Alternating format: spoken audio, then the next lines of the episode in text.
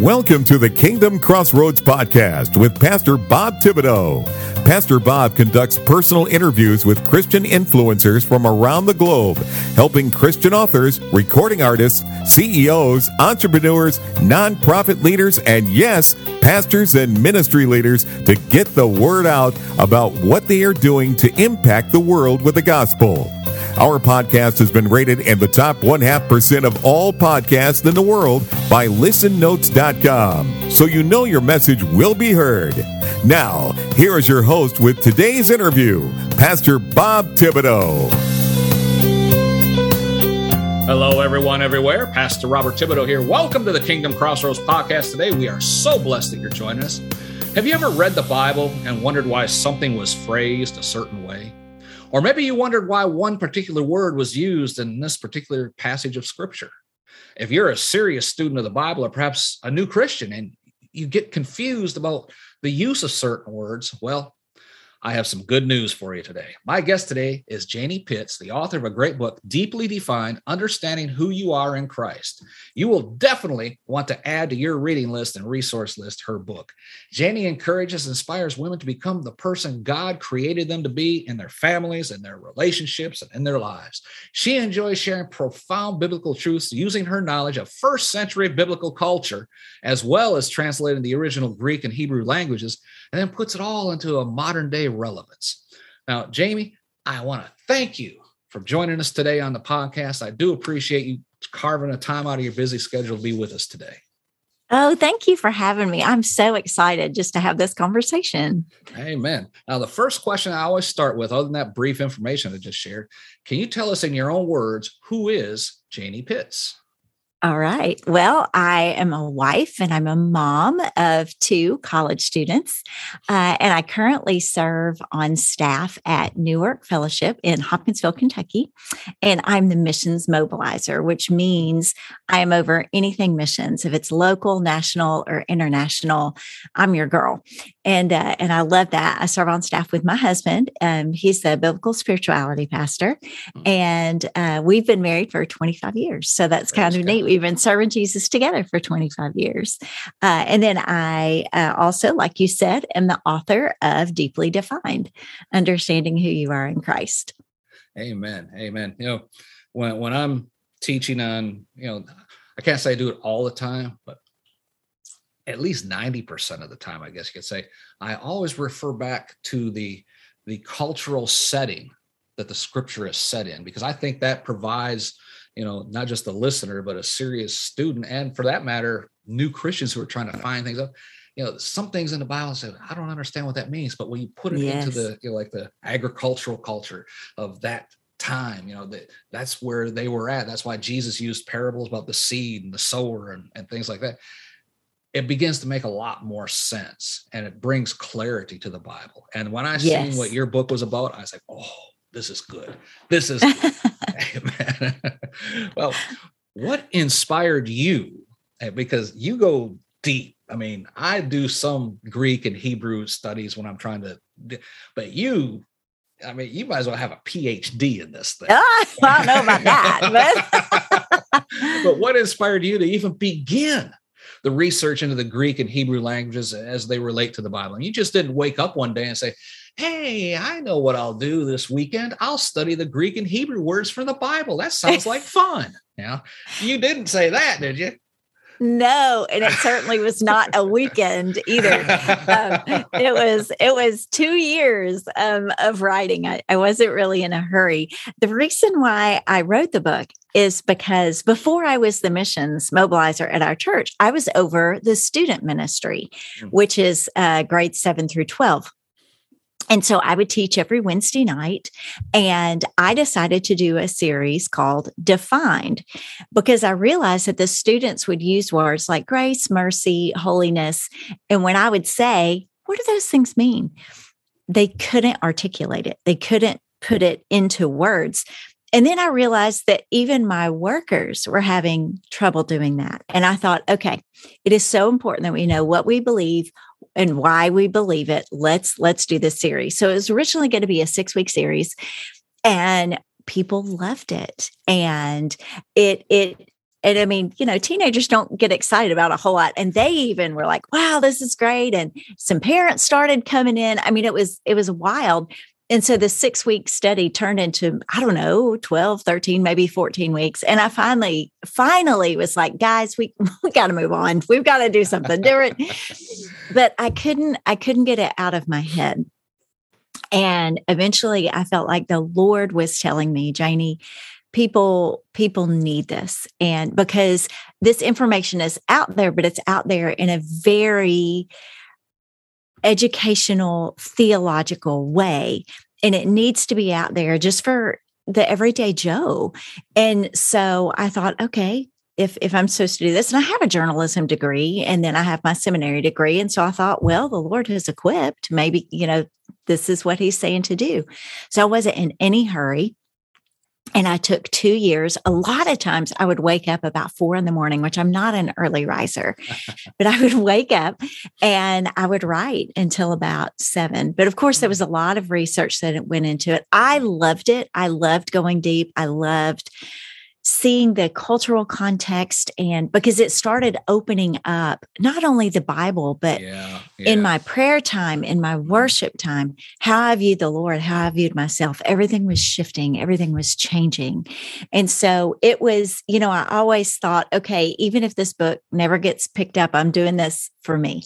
Yeah. And uh, so, but it did get picked up and and I hope that people will want to read it because it's designed to help people go deeper. It's designed to to go along with your Bible. In the back, I even put definitions because I wanted it to be at people's fingertips, mm. to where if they were reading a word in their quiet time or in their Bible study, and they couldn't remember what what the cultural context was or what the greek or what the hebrew was they had a quick and easy guide where they could flip to so that they could take notes and it would go deeper and penetrate their hearts.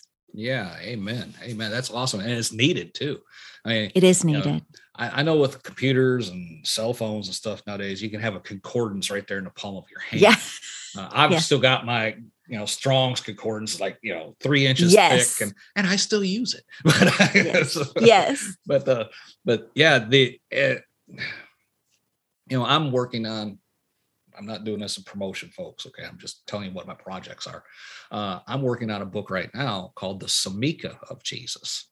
And uh, it's based upon uh, the scriptures contained in luke 20 verses 1 through 8 and I'm, I'm not going to go all into all that here but it's basically where the Pharisees were confronting Jesus and say, "Who gave you the authority to do these things? Who, who, mm-hmm. who, you know, how do you have this authority? Who gave it to you?"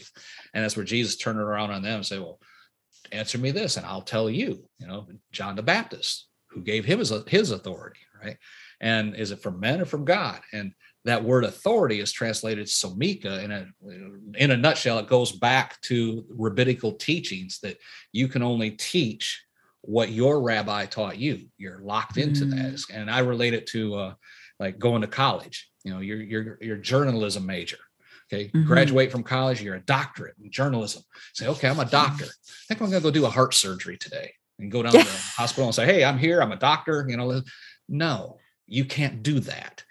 right. Know? Not and, that kind of doctor. right. and, and, that's kind of how the rabbis were. They were locked into the training of that particular rabbi. And that was called their, uh, there's, well, not the Samika, that's a different test, uh, definition. Samika means you have permission to create your own line of teaching. Be like uh, Albert Einstein with the theory of relativity. Now you could be a doctor in theory of relativity because Einstein taught you how to do it but he oh, received oh, wow. permission to teach that. I guess you could say yes. it's, the easiest way. But I'm writing a book on that aspect of it.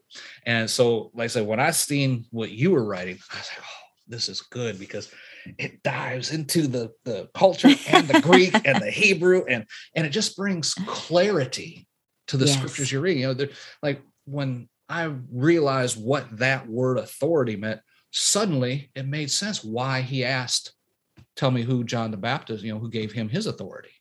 Because yes. was it from God or was it from men? And yes. because it all relates back to the authority he had, you know, because if they say, well, God gave it to him, they say, well, same here, you know, right. because in order right. to receive, I'll, I'll, tell you the secret behind because in order to receive the Samika at a rabbi, when he was entering his rabbinical priesthood, had to be baptized. Baptism wasn't invented by John the Baptist. It's something they all did. And every time there, you know, when you got engaged, you got baptized. You got married, you got baptized. All right. major events, you got baptized. The rabbis, when they graduated and became rabbis, they had to be baptized into the rabbinical priesthood. And mm-hmm. that's why Jesus went down to John the Baptist to be baptized. That's why he said, we have to do this. It has to fulfill that's scripture. Right. You know? And uh, but you had to have two witnesses right. at your baptism that you had to have samika, that you had permission to do this. And it was so rare, it only happened like once in a lifetime, you know, like 70, 80, sometimes 100 years, maybe one might have a thorough understanding of the scripture where he would be given this special permission. And Jesus went under the water, came back. Well, John was like, you know, the Lamb of God takes away the sins of the world. Testimony number one right? Mm-hmm. Jesus came up from the water. Nobody said anything. God spoke. This mm-hmm. is my beloved son. Testimony number two. There's his mm-hmm. permission. You know, but that, wow. that's the all that came out of that one study of that word authority. Right how it opens up all the scriptures you know? Right. and suddenly it all made sense different passages. So when i read your book it's doing the same thing you know? I'm, I'm like oh i never say i read this scripture thousands of times. I never understood. Oh wow you know? Yes. flipping back in the bible getting out the highlighter. You know? yes that's what your book did for me and I, i'm just Thank oh you. that's why i was so excited to have you on but why do you think this book is going to be such a blessing to people right now in this day and this culture that we're living in?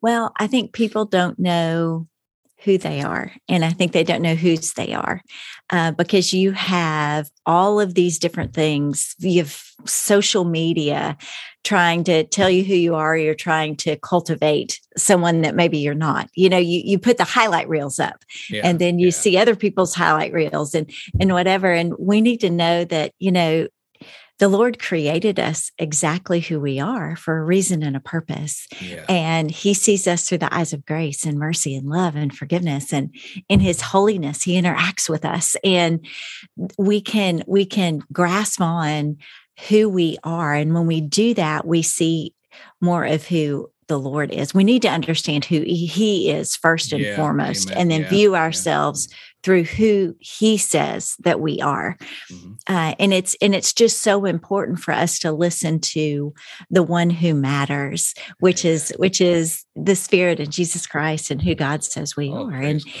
and it's important that we connect with him on a personal level and we can't do that if if we don't understand we're never going to understand who he is. He's, I mean, we're limited, he's limitless. Right. But we still can understand aspects that that touch our hearts and draw us closer to him. Mm. Because I think the more that we understand who he is and how he interacts with with who he created, it helps us reflect that. And it gives us a humility and a confidence at the same time to approach the throne of grace in, in a beautiful and honest and open way. Amen. That's so true. Should your book, Deeply Defined, should it be read straight through like a regular book, or is it a reference, or is it a study guide? You know, what's the best best method for reading your book? Well, when I wrote it, I originally wrote it as a uh, five day a week, six six week study guide. That's that was the original intent of the book. And but then I realized because I've never published anything before, um, my publisher Morgan James, who's fabulous, uh, met with me and they said, "Look, we love it, but you're an unknown. No people are not going to buy a study guide, turn it into a book, but you can still keep that idea if you would like and then it's it's kind of dual in its purpose and i thought well that's brilliant so um I don't think that you can read it all the way through. It's it is kind of deep. I mean, like I said, it took me 2 years to write. So for you to really grasp everything, I want you to take your time. I want you to chew on it. Um I, I do have on my website I have free study guides that are six study guides so that you can take five chapters at a time and then come together as a group. Because I think what's in it, it's important to discuss with others what you're learning. So you can read it like that in, in a group setting. I also have had friends tell me that they've used it as their quiet time. But it's 30 chapters. And so they'll take one chapter a day and they'll read it and they'll, you know, mark in their Bibles and things like that. And then other people just kind of read a chapter or two. And if something really sticks out to them, they'll go back. I mean, I've had people tell me, Oh, I've read that chapter three times. I keep, you know, underlining things in my Bible and chasing down, yeah, you know, this, amen. this word in other places. And, and that's what I want. I want people to see the word grace and have maybe a scripture that I didn't refer to in the book, but that pops in their head that they flip to oh, yeah. and it takes them deeper because that's the Holy Spirit in their life, mm-hmm. teaching and guiding guiding them and, and moving them. So, yeah, th- this book is to be very much read and um, and and studied and talked about, but also used as a reference after. I mean, keep it keep it around, put it on your shelf, and if you can't remember what something means, take it off, flip to the amen. back. Yeah, amen, yeah, amen. You know, we, we've talked about how other people can use it to expand their understanding of the Bible. How has your understanding of the Bible expanded because of your studies? Yes, I, too many this would be a 48 hour interview if i answer that in full. So i'm going to hit the highlights. Um hey, the folks let three... tell paul's here go get a cup of coffee. Go get a cup of coffee. Get your teddy bear. Yeah. Um but it's the first three chapters um were on holiness and those chapters were the most daunting and they were the hardest to write. And i think i rewrote them. You've heard you've probably heard writing is rewriting. I rewrote those chapters probably six to eight times each mm, wow. because just kept honing in and honing in because it's so daunting. Because how in the world, I mean, the book is called Deeply Defined. How do you define something, you know, the, our, the being the creator of the universe that cannot be defined? Yeah. And I finally had to wrap my mind around look, I'm not even trying that. I'm trying to define aspects of his character that we can understand so that through his spirit and his power, we can reflect those to other people. But that that meant a lot to me. Holiness, the, the definition is it's beautiful. It is that God is above and beyond, but yet he chooses to reach down and interact. And we see that with Adam and Eve as he walked in the garden. We see it who he is in the person of Jesus Christ. We see it in the Holy Spirit indwelling us. We we see that again and again and again. And when we understand that, I think it is again it's that that humble thankfulness that we can go to the Lord because he is always with us. He'll never leave us. He'll never forsake us. So the the holiness aspect was huge. Um, there are five chapters on grace and that was a really fun one to dive into as well because grace and holiness the hebraic concept of both of those are very very similar. There's only about 8000 hebrew words that are used only. only, only right. And so one means like 15 things. And so which is not confusing. What it does is it offers layers to the meaning and and it's beautiful. And usually because it's such an ancient language there is something physical or a physical act that it describes. And so the idea of grace is similar to holiness. It's a picture of a loving father bending down to help a child. Mm-hmm. And then you compare that with holiness above and beyond, yet chooses to reach in and interact. We see grace in his holiness, and we also see holiness in that grace. Amen. And so that that kind of goes together. And then my my favorite theologian is Dietrich Bonhoeffer, who was just a complete and utter rock star anyway. He was during the Second World War and he got out of Germany. He actually went back because he had such a heart for the Jews and he died. It was like four hours or four days or I don't know, something um, before where he was. He was in a concentration camp um, was liberated. So, mm. but just this beautiful concept of cheap grace and costly grace. And so we talk about that. I talk about that in the book as well, because I think when we understand, when we make God's grace cheap and we don't understand what it is, we're not really experiencing grace at all. Right. And then he calls it costly grace, where it's this beautiful you know we can't earn grace. It's not. It's it's given you know um, it's by grace you're saved through faith not by works. But when we when we understand that it helps us how we live and it helps us again approach that throne of grace that that the bible talks about. So you know those those things meant a lot. And then the little nuggets um like the word glory uh, is such a cool that's one of my favorite discoveries. Um, glory comes from battle armaments. I mean who knew? What? Right. you know? It means heavier weighty and and so that's neat too. So there's a lot of different ways that it has impacted my own personal walk and study and faith and worship and prayer time. And so yeah it's it's been it's been really fun. Amen. Amen there's so many questions i could ask right now i know one of your favorites to talk about though is What's what it that? means to be still oh can you yes. share a little bit about that Yes, this is the one that I think every day I probably refer to. I actually have be still and know, which is Psalm 46:10. I have it on my bathroom wall. A friend painted it on this this beautiful wood for me, and I see it every morning. But there's all kinds of different be stills in the Bible. And in the book, there's a chapter, and I, I think I hit four of them. But my favorite be still is the one in Psalms 46:10, where it says, Be still and know hmm. that I am God. And again, like I told you, that that Hebrew usually has an action.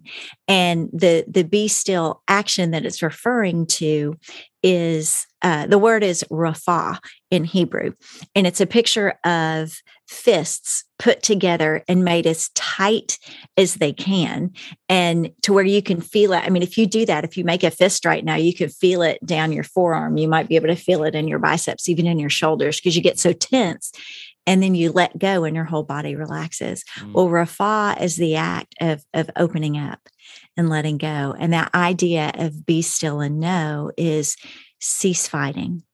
Mm. Let it go. Amen. Trust the Lord. And what I love about that picture is yeah. when when you when you have that fist and then you rapha and you let go, you go from a stance of fighting to a stance of worship. Amen. And yeah. so if we ever Amen. are worried or concerned or afraid or whatever it is, we just, or if we just think, I don't know how this is going to turn out, I just think, Janie, just let it go. Let it go. The Lord has it. You know, and then the even the and know goes with that be still because um, knowledge in the Hebraic sense was experiential. In our sense, because we come from the Greco-Roman world, it's it's very linear. And so knowledge is is very cerebral. But in the Hebraic culture, you didn't know something until you experienced it. So mm-hmm. every time the Bible talks about knowing God, it's talking about experiencing God in your life, which is mm-hmm. why he's a personal God. It's why the mm-hmm. holiness matters, why the grace matters. It's, you know, it all goes together and it just takes you to these beautiful places where where you can um, socialize integrate is is the better word integrate your life with with our creator in such a beautiful and intimate way so yeah, but that be still, I I'll be driving down the road and I'll be thinking about something, you know, and I might worry or oh no, what's going to happen or I don't know what to do about this, and I'm like Janie, be still, and I'll just open up, you know, I'll let go of the steering wheel and just open up. There's no telling what people driving beside me think. yeah. oh, you don't have one of those uh, self-driving Teslas? You know? I don't, and I don't know that I could get in one of those. That is just weird to me. exactly. Hey, folks, Pastor Bob here. We're all out of time for today's portion of this great interview with Janie Pitts. Now, folks, some of the best Bible studies I've ever conducted is when a word just jumped off the page at me. And then I went out and got my concordance, I got other versions of the Bible, and started studying it. Just that one word. And then doing more research and, and checking the cultural situation and, and the settings in which Jesus was giving this as an example. And that has turned into some great sermons, a few books. But, folks, that's how you really do a Bible study, okay? And Janie has done this with deeply defined understanding who you are in Christ. You need to drop down the show notes, get this book add it to your collection, add it to your reading list, add it to your Bible study group. Order three, four, five copies, hand one out to, to your Bible study, and just dive in. Get this information. It is so priceless. I can't emphasize that enough. Now, the good news is she's coming back for part two in this next episode you need to make sure that you come back and, and catch up with us because she, all, all, we did so far is just lay the groundwork. She's going to go into a deep dive now, and you do not want to miss it. All right? Till next time, this is Pastor Bob reminding you again be blessed in all that you do.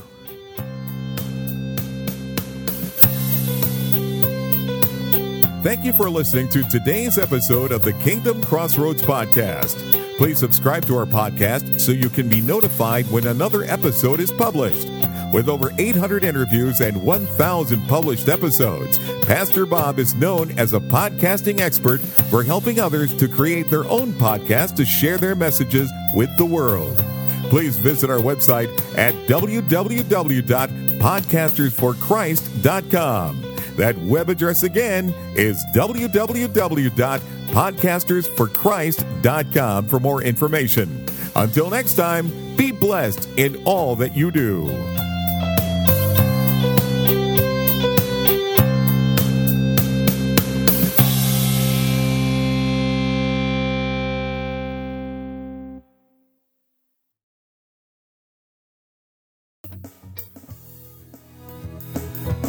Are you a Christian entrepreneur, coach, or author with a message that needs to be heard?